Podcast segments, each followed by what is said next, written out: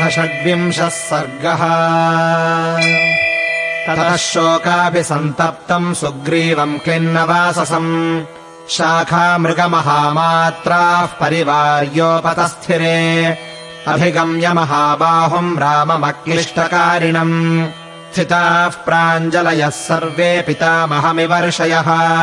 ततः काञ्चन शैलाभस्तरुणार्कनिभाननः अब्रवीत् प्राञ्जलिर्वाक्यम् हनूमान् मारुतात्मजः। भवत्प्रसादात् काकुत्स्थपितृपैतामहम् महत्। वानराणाम् सुदंष्ट्राणाम् सम्पन्नबलशालिनाम् महात्मनाम् सुदुष्प्रापम् प्राप्तम् राज्यमिदम् प्रभो। भवता समनुज्ञातः प्रविश्य नगरम् शुभम्। संविधास्यति कार्याणि सर्वाणि स सुहृद्गणः स्नातोऽयम् विविधैर्गन्धैरौषधैश्च यथाविधि अर्चयिष्यति माल्यैश्च रत्नैश्च त्वाम् विशेषतः। इमाम् गिरिगुहाम् रम्यामभिगन्तुम् त्वमर्हसि। कुरुष्व स्वामि सम्बन्धम् वानरान् सम्प्रहर्षय। एवमुक्तो हनुमता राघवः परवीरः।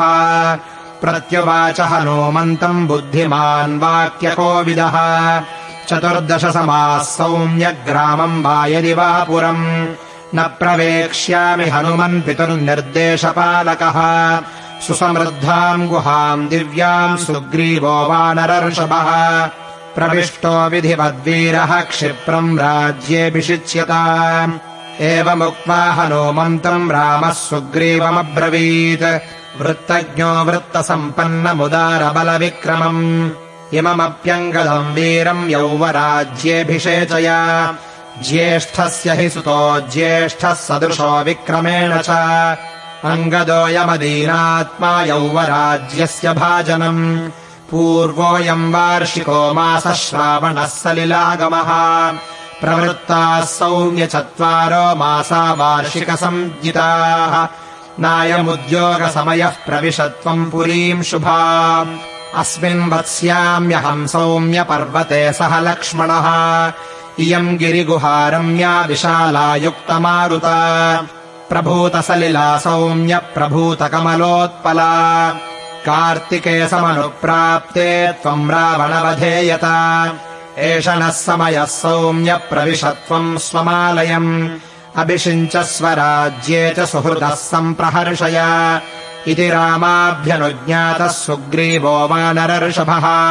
प्रविवेश पुरीम् रम्याम् किष्किन्धाम् वालिपालिताम् तम् वानरसहस्राणि प्रविष्टम् वानरेश्वरम्। अभिवार्य प्रविष्टानि सर्वतः प्लवगेश्वरम्। ततः प्रकृतयः सर्वा दृष्ट्वा हरिगणेश्वरम्।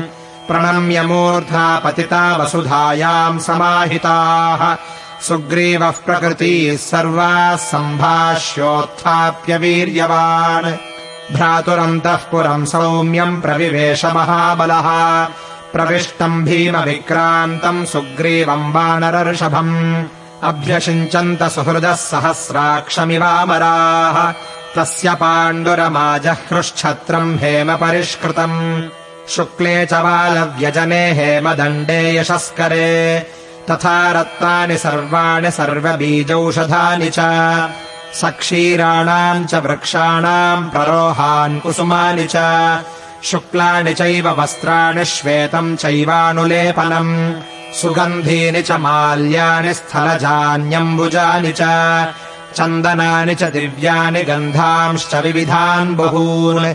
अक्षतम् जातरूपम् च प्रियङ्गुम् मधुसर्पिषी दधि चर्म च वैयाघ्रम् परार्घ्ये चाप्युपानहौ। समालम्भरमादाय गोरोचनम् मनःशिलाम्। आजग्मुस्तत्र मुदिता वराः कन्याश्च षोडश।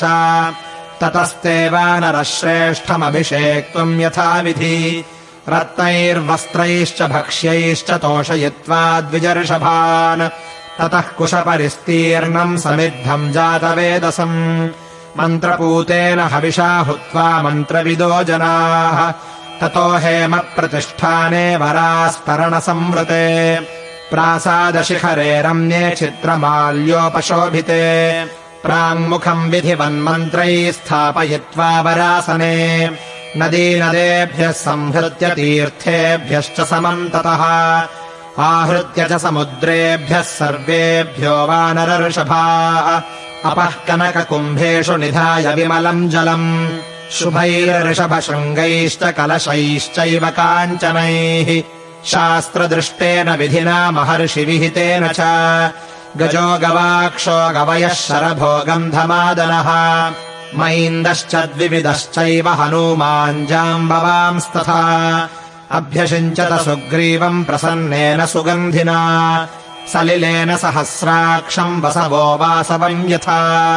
अभिषिक्ते तु सुग्रीवे सर्वे वानरपुङ्गवाः प्रचुकृषुर्महात्मानो हृष्टाः शतसहस्रशः रामस्य तु वचः कुर्वन् सुग्रीवो वानरेश्वरः।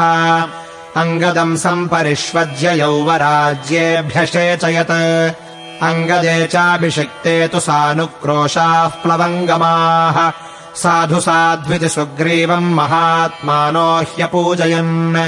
रामम् चैव महात्मानम् लक्ष्मणम् च पुनः पुनः। प्रीताश्च तुष्टुवुः सर्वे तादृशे तत्र वर्तिनी हृष्टपुष्टजनाकीर्णा पताकाध्वजशोभिता बभूवनगरी रम्या किष्किन्धा गिरिगह्वरे निवेद्य रामाय तदा महात्मने महाभिषेकम् कपिवाहिनीपतिः। रुमाञ्च भार्यामुपलभ्य वीर्यवानवापराज्यम् दृदशाधिपो यथा। इत्यार्षे श्रीमद् रामायणे वाल्मीकीये आदिकाव्ये। किष्किन्धाकाण्डे षड्विंशः सर्गः